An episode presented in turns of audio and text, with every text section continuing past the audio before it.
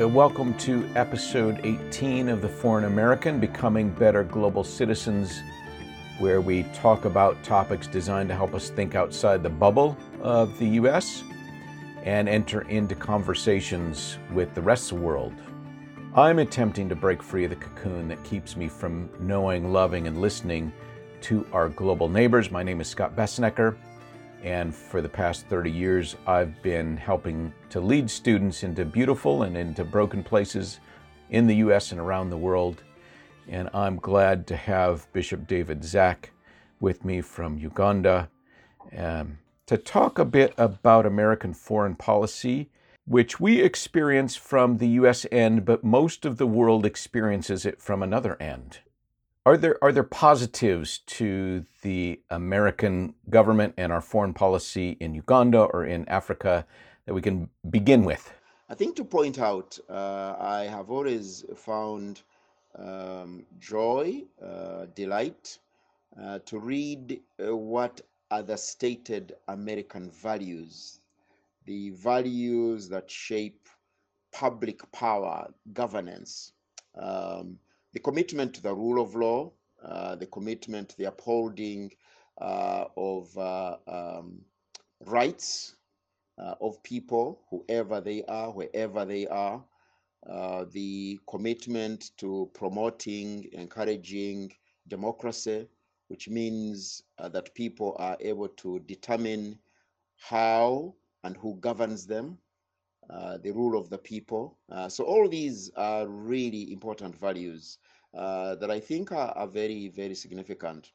Uh, the, the, idea that people ought to choose who and how they are governed uh, is very critical. The idea that human dignity, freedom, liberty of all, of all, of all.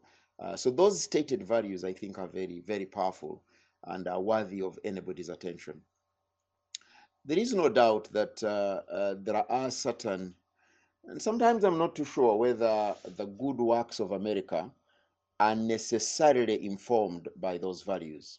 I'm not sure. However, we can talk about the good works that are evident uh, without necessarily making a statement as to whether they are connected with those values. Certainly in Uganda, uh, and I know uh, across the continent and certainly globally, uh, particularly through the uh, United States uh, International Aid, USAID. lots of amazingly important work. I can certainly say that if the United States closed its tap on support towards the fight against HIV and AIDS over the whole period, the last uh, 20 plus years, uh, Uganda would be uh, decimated in, in ways that I can't describe to you. So I think it's not unfair to say, I mean, I know this for a fact that uh, uh about 80% of the public health budget uh, of Uganda uh, is actually contribution from the American citizens. So I think it's important to say to the citizens of this country, the Americans, that yes, you are paying for health care in Uganda. It's not just it's not the government; it's the citizens of this country. It's your taxes, Scott, that are helping keep many people alive through ARVs, uh, the whole prevention strategies, and and on and on. So certainly the whole area of uh, of healthcare that has been very very significant. Also, uh, agricultural development. I I am aware that through USAID again there has been a, a significant investment uh, in agricultural development, agricultural implements, training, uh, the whole range of the agricultural uh, value chain. So very significant, I think, in uh, in that in that way. That's helpful to hear. You know, we live in a giant cocoon so often here in the U.S. Much of our news is reported through an American lens, which I suppose most countries do that to a certain degree. But I feel like because of the space our country takes up on the international scale, I often miss the on the ground impact of American interests abroad and our government's policies. And you see that from a from a different side of the ocean. How does American foreign policy impact you, Bishop, in Uganda? So I think that there is a whole uh, range of areas. Uh, the last time I checked, um, Uganda is the number one uh, defense partner of the United States in sub Saharan Africa. In other words, Uganda receives the largest uh, uh, uh, amount of money from the American people in terms of defense. And part of that, I know, it's the work that uh, the fact that Uganda has put boots uh, on the ground in Somalia. And, and I think there is absolutely no question. This whole question of the fight of the fight against terrorism um, not a doubt, therefore, that uh, the American people contribute significantly to the defense uh, budget of the country of Uganda. Also, uh, the American people have contributed to supporting democratic processes. And what I say about Uganda, uh, by the way, can be replicated in a number of countries. The deeper question, however, is the whole area of governance and how that intersects with American interests, particularly the whole area of the war uh, on terror. Today, in Uganda, we have a dictatorship, a military dictatorship. We have uh, a president who has been in power for the last, uh, is now entered his fourth decade. What is often very surprising to me is when the current regime in Uganda, led by uh, General Yoweri Museveni, blatantly abuses people's rights. Uh, the more immediate uh, story that I can tell is the massacre of over 150 innocent civilians, innocent people who were guarding the palace of a traditional king in the western part of Uganda called Kasese. Uh, there is no denial that uh, government directed troops to surround this palace and to bomb and kill children, women, and those that uh, government says were planning a rebellion. The general who commanded that operation was immediately promoted, and I could go on. And you say the U.S. government supports your ruler and does not oppose or decry these uh, outrageous human rights abuses. And yet, the defense support by America to Uganda has continued. The flouting of electoral rules and procedures and processes, the lack of accountability by the Museveni regime uh, is public news. And yet, the defense support, uh, the uh, continued contributing to buying of guns by our government uh, continues. There's no doubt in my mind that, therefore, in the prioritization by the US government vis a vis the rights of Ugandans to enjoy processes of governance that are free and fair, that are legitimate, the procedures are well followed, the rights of Ugandans to freedom of expression, freedom of assembly, uh, freedom of association, the values that America claims, these values are trumped by certain interests that uh, the American government holds by continuing to support a regime that uh, continues to rape uh, the rights uh, of its own people.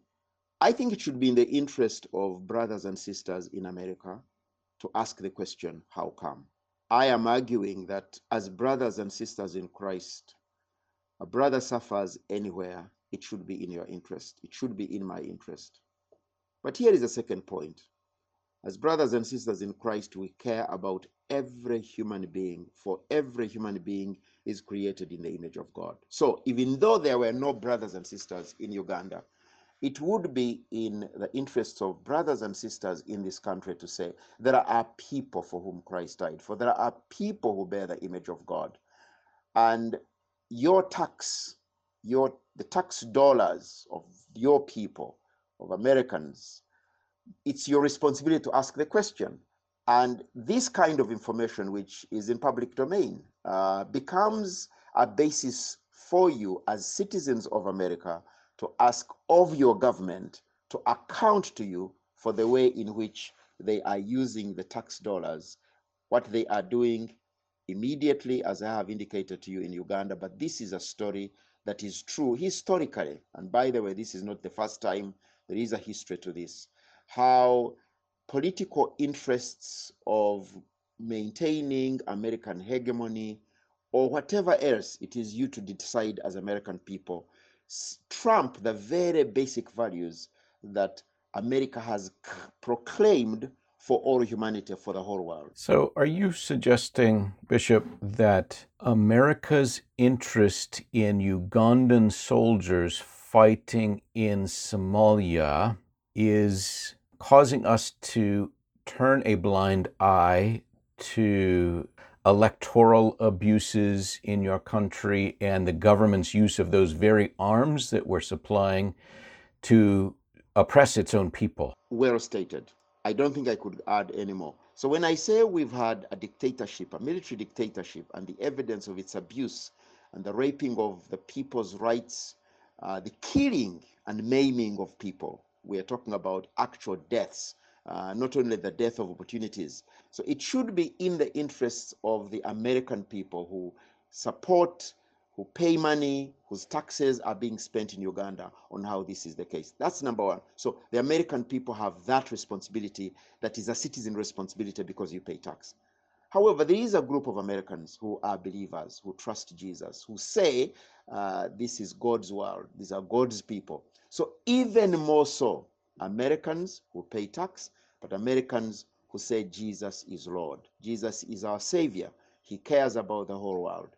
That Therefore, the imperative, the, the, it, it behoves upon the believer in America, especially the believer in America, to be able to ask those questions because there are people for whom Christ died, there are human beings who are suffering all this because of what America is doing. So, primarily, the, the responsibility of those of us who follow Jesus is to ensure that the ways that we're engaging the world uh, are not damaging. And you believe that, that pressure on the American government to speak up against the current military regime, to maybe even cut off supply or aid in order to pressure them to be better stewards, you know, is, is a good idea. But strictly, even from a financial stewardship point of view, quite apart from any ethics, the money is being very poorly spent, and you ought to be wise about how how leaky the money is that you're sending to us. And just from an economic standpoint, it's a really dumb investment if you're not closing up the the corruption. Absolutely. But the point is this you are American citizens, you pay tax. It's your responsibility. It's also your right to hold your government accountable, how your tax dollars are being spent. And as Jesus people, it is in your interest, I hope, it should be, that you are able to say, how can it be that the taxes we pay are making it difficult for the people of God, God's creatures, God's creation, people, human beings in Uganda, elsewhere in, I can speak about Uganda, but I have conversations with friends from Asia, have conversations with friends from Latin America. Uh, so there is a stewardship responsibility for being the most uh, powerful nation in the world. Uh, this is a responsibility. It's not about conquering the world. It's about making the world a better place. Uh, there is a responsibility that American Christians, uh, and let me not use Christians because Christians now doesn't seem to mean very much followers of Jesus, people who say they live their lives based on the gospel story, Jesus, uh, he dictates uh, how they understand their location in the world. On an economic business sense, absolutely. When you are pouring money into a regime that simply squanders, steals. So the accountability, therefore, that we demand is that it's you, our brothers and sisters here, who hold your government accountable on how and what they are doing in other countries And I can say this certainly for Uganda. Therefore, it's to engage with actively the House of Representatives, engage with the Senate, engage with the Appropriations Committee, engage with the Department of Defense, Pentagon, and ask these deep questions and, and, and demand for accountability. And some of the implications, I hope, will be you can no longer justify putting money to a regime that kills its own people, that squanders resources not only of its own people, but also squanders resources of the American people. I suppose we could ask that question of most governments in the world. I mean, there there's no perfect government, but you're suggesting that uh, in this particular case, it's egregious. That is, most of the world has governments acting poorly, and we can't completely extricate ourselves from this world and the ways that we're connected and supporting one another. But there are certain places where the, a line gets crossed, and you must withdraw support. I think the for the American people, for the for America, the United States of America, it's even more because uh, America has declared itself the policeman of the world. That's a responsibility. The war on terror is not located uh, on the shores uh, of the Atlantic, doesn't stop there. Uh, Uganda is engaged in Somalia, uh, supported by America uh, and the European Union and other Western nations. America has declared itself to have a specific role in the world. And that is true because America is the biggest economy, you know, in the world. America is a superpower militarily, militarily. So that means there is a stewardship, and that the citizens of America, therefore, must demand, ought to demand accountability of those who wield public power, state power in America, on how that power is being executed, exercised uh, globally.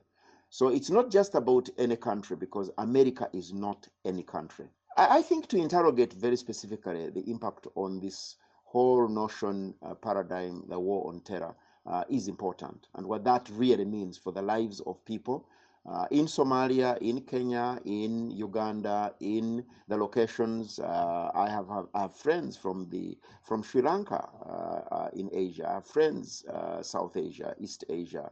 I have friends in Latin America. They all have a similar cry that these these interests seem to trump the very values America has proclaimed uh, to uphold and to uh, seek to enforce globally. No, I would also hear my perhaps more conservative friends say, well, that's the very reason we pulled out of the Iran nuclear deal. We're punishing Iran with these sanctions in order to shake up that government and get them to stop abusing human rights. I think a general point I could make is how often the way in which America uses its muscle could be better advised. Uh, you know about Saudi Arabia and uh, the unbelievable uh, killing of people in Yemen. I could go on. I think that's a that's a separate story, and I think could be discussed. And you raise a very good question, and I think it's in the interest of Christians in this country to ask those questions. Um, Syria and so on. So there is definitely an issue with what America does or does not do uh, in the Middle East, what America has done uh, uh, in the Middle East historically, what America and its relationship with Israel, uh, and so on and so forth, and Palestine. So I think that it's it, it, it ought to be in the interest of InterVarsity Christian Fellowship, and I'm very grateful that you're asking the students uh, in the universities, uh, Christians in the different churches, pastors, to ask the question, the impact of these. And I think, therefore, to be much more scientific because we can't make a blanket statement about the whole world. What I'm suggesting to you uh, is very specific to Uganda, and I've given you the numbers and the implications. Uh, as you and I know, the scriptures teach, uh, Jesus said, empires rise, empires fall. This is the time of this empire. It will not always be historically, uh, but it's a stewardship responsibility of uh, those who live in empire, uh, not to be captured by the excessive use and abuse of the dominance and power of empire. If, I, if I'm listening between the lines, uh, Bishop, I feel like you're saying America's policy as it regards the war on terror is very inconsistent and selective, that we would um, damn one government and support another when we have an, a fairly spotty record or policy as it regards war on terror. Well stated. And one of the different ways in which this can be done, uh, uh, Scott, I mean, I speak as uh, only one voice, one perspective. Uh, I imagine one of the other ways in which such can be done is imagine if, as InterVarsity Christian Fellowship, uh, you begin briefings uh, because you have the blessing, we have the blessing of being connected. you have relationships in these different countries uh, where you hear these cries about the impact of what America does.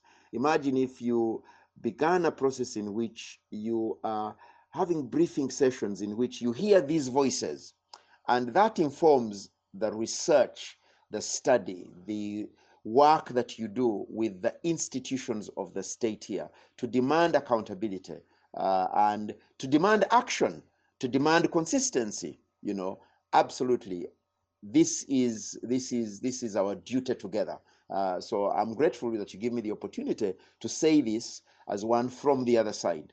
Uh, hopefully informs the processes uh, on this side. And um, I mean, I, am happy for us if there are any issues you want us to engage with you uh, in terms of what we do that impacts how Americans here.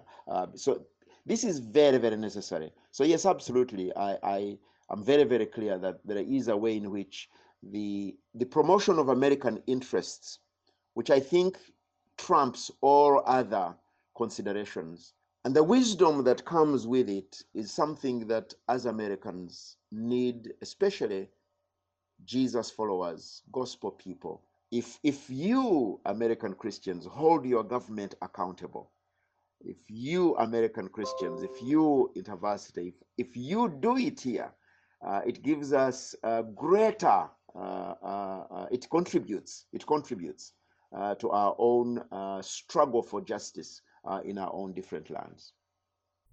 Uh, is it okay for nations to act in their own interests?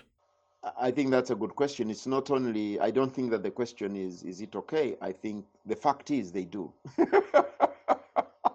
uh, you pay taxes to the American government. You don't pay taxes to Uganda. So uh, that's why elections happen, you know, to determine. However, global uh, uh institutions that uh, referee uh, so that uh, interests of one don't completely, uh, you know, so there is a United Nations is therefore very useful.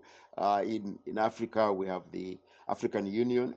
You have uh, the World Trade Organization. So these these organizations, these uh, global institutions, are necessary uh, to be able to curb the excesses of interests of one against the other, and to actually act as an arbiter where there are conflicts. So yes, states uh, act in their own interest because they have uh, citizens. Now, I would hope that as uh, Jesus followers, we work towards a, a, a, a world, an order of the world in which what matters most are not just interests of one state, one country, but it's the interest of the flourishing of creation, the flourishing of humanity. Uh, because this is God's world. God does not uh, have just America or Africa or Asia. God, we have only one earth. We have only one earth to live on. And I therefore think that um, more so ourselves, you and I, uh, could find ways in which we hold our different governments in the way they pursue their interest uh, in order to care for the good of all. How would you address now? You're you're bishop in the Anglican Communion. How would you address someone who says uh, Jesus wasn't political? Uh, Jesus calls us to invite people to religious reform, to individual conversion, maybe to some extent to a few social issues, but he doesn't call us to engage politically, give unto Caesar what Caesar's, the poor you'll always have with you. Jesus was not a political figure. How do you how do you address that?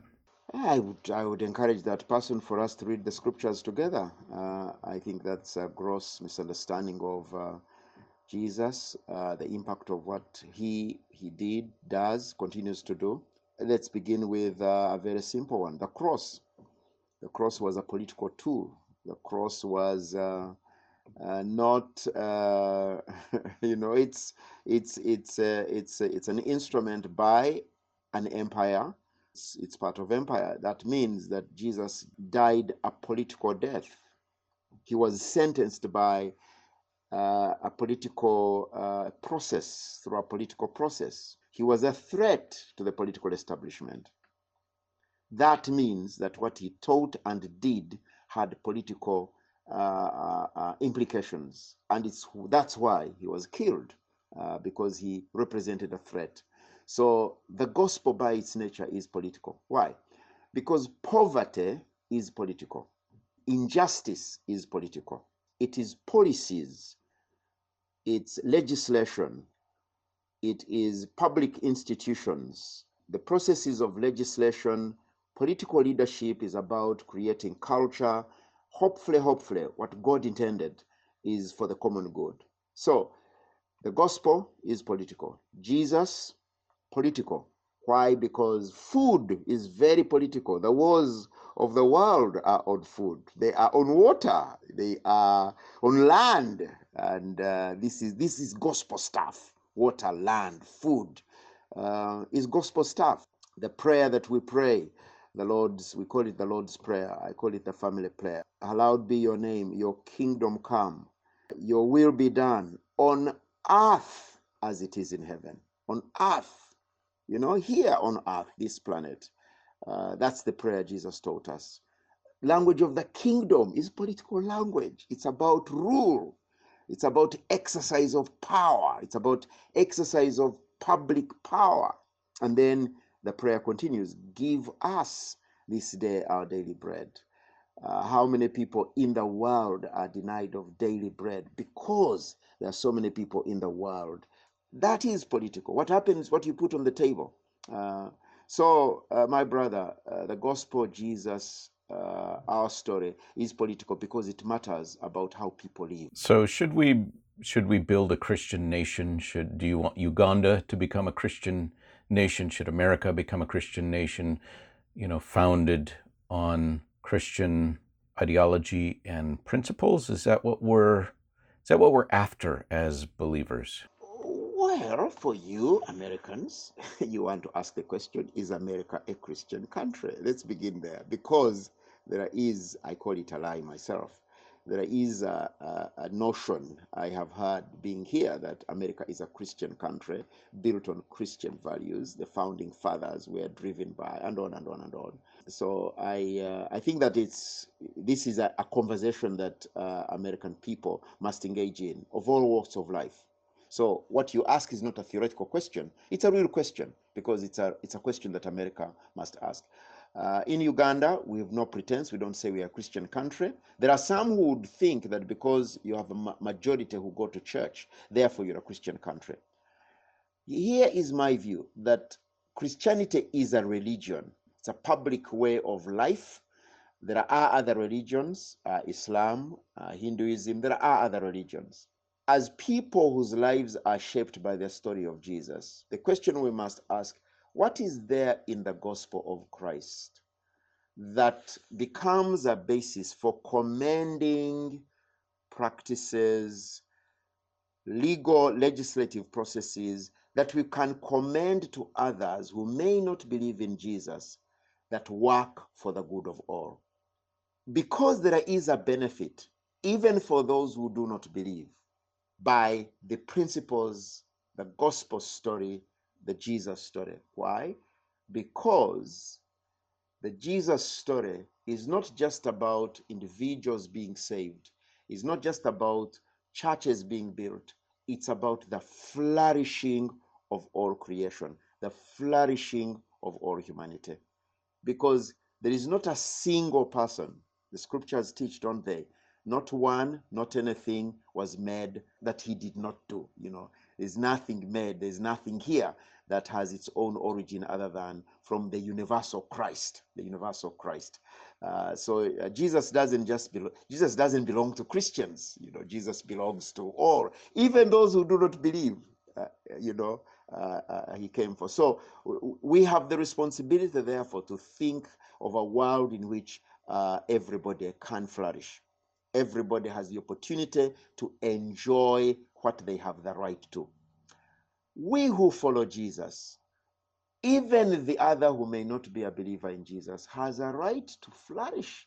The, and we can create a place in which we live together because this is God's world, this is God's earth and he created everyone. So I think it's to find in the sources of the gospel, not for creating a Christian country, but creating a country in which people, whoever they are, wherever they are, can be able to flourish, can be able to find place in way in which they can enjoy that for which they have a right to as citizens, as inhabitants of this planet. Maybe the better uh, analogy is ambassadors of a different kind of kingdom while in a kingdom that may or may not be uh, scribing uh, the Christian faith? I think it's both and. Uh, we are in Christ in the world. We are to bear witness. We are to live out that story of Christ in the world. And that story is captured in God is love, love neighbor, what does loving neighbor? Who is this neighbor? Is the story is there absolutely. Uh, Jesus says the neighbor is um, the person you who hates you. Jesus says, "Love your enemies." You know, uh, that means the Christian must create space in which that one who hates him has a place to live. Um, Jesus says, "Love your neighbor," and the illustration in the gospel uh, is the Samaritan uh, who is uh, claimed to be the neighbor. That means, and the Samaritans, as you know, and the Jews had nothing in common. They hated each other. Uh, uh, the way I put it is, Jesus says, love the one who hates you, but Jesus also says, love the one who you would rather hate. In other words, the one you would rather hate, create a situation in which they have food, they have water, they have clothing. It's translating all that into public policy. Jesus elsewhere says, Love the one who, when you love them, there is no benefit. Uh, Matthew chapter 25, the poor, the lonely, the, the homeless. Create countries in which nobody is excluded, no one is on the margins, you know, where there are no more slums, where no, no more ghettos. That's the world that a believer imagines and works for because he's passionate, because he lives in Christ uh, in this world. So I hesitate to use language of ambassadors. I hesitate to use language of mission because I think that that language has dislocated, has distorted how we understand who we are in the world. I prefer to say we are in Christ in the world, and ours is to bear witness to that truth, that reality. And that means we will be faithful citizens in our countries because we live in Christ. We seek the benefit we seek the blessing of all. Yeah, I think one interesting aspect of that parable where Jesus is holding up the Samaritan as the example to the lawyer of what it looks like to love your neighbor is that Jesus had uh, theological issues with the Samaritans. He he um, told the woman at the well, you know, you guys believe this about worship. That's wrong. Here's the reality. And so, in a sense, Jesus is holding up the, the Muslim or the Mormon as the if you want to know what it looks like to love your neighbor, let me tell you about this Muslim person, the theological the theologically aberrant person, the person who differs from Jesus theologically, is the very one he uses as an example of the fulfillment of love your neighbor. Uh, absolutely. Uh, love neighbor is one of the most revolutionary, most political, most powerful uh, uh, uh, statements. And, and those of us who are in Christ are supposed to provide the example of love that goes beyond uh, these secondary identities. I say to my friends, one of the tragedies of America, one of the tragedies of America is to justify race, is to suggest that there are white people, black people. Um, you know, I was saying to my friends, actually, if you if you look closely, there are no white people, there are no black people. Uh, uh, the last time I checked, I'm looking at your face, Scott. I don't think you're white because I think I know what white looks like. You know, so we can't even say that white is a pigmentation of the skin. I mean, if you look at me, I'm not. I'm brown. I'm not. So blackness and whiteness is a social construct that is intended to create hierarchies of being human the basic thing God desires of us is to flourish as human beings. As human beings. God so loved the world. God loves human beings, not white people, black people, yellow people. No, human beings. So these social constructs are completely undermined by the gospel, God's love. And it's us, believers, who live by that story, who ought to image who ought to embody, who ought to reflect this. You know, it's very difficult to be a faithful citizen with other citizens if you think you have a mission to other citizens. The mission we have, if we must talk about a mission at all, is a world in which everyone can thrive, can live, can flourish. And that's the gospel story. Well, Bishop Zac, I appreciate you taking some time out while you're here in the States to talk a bit about how you experience American foreign policy on the other side of the ocean in order to help us think more thoughtfully and deeply about maybe how our voice can help bring better shape to our own foreign policy. So I appreciate your time and your thoughts. Thank you very much, Scott, for your time. God bless you.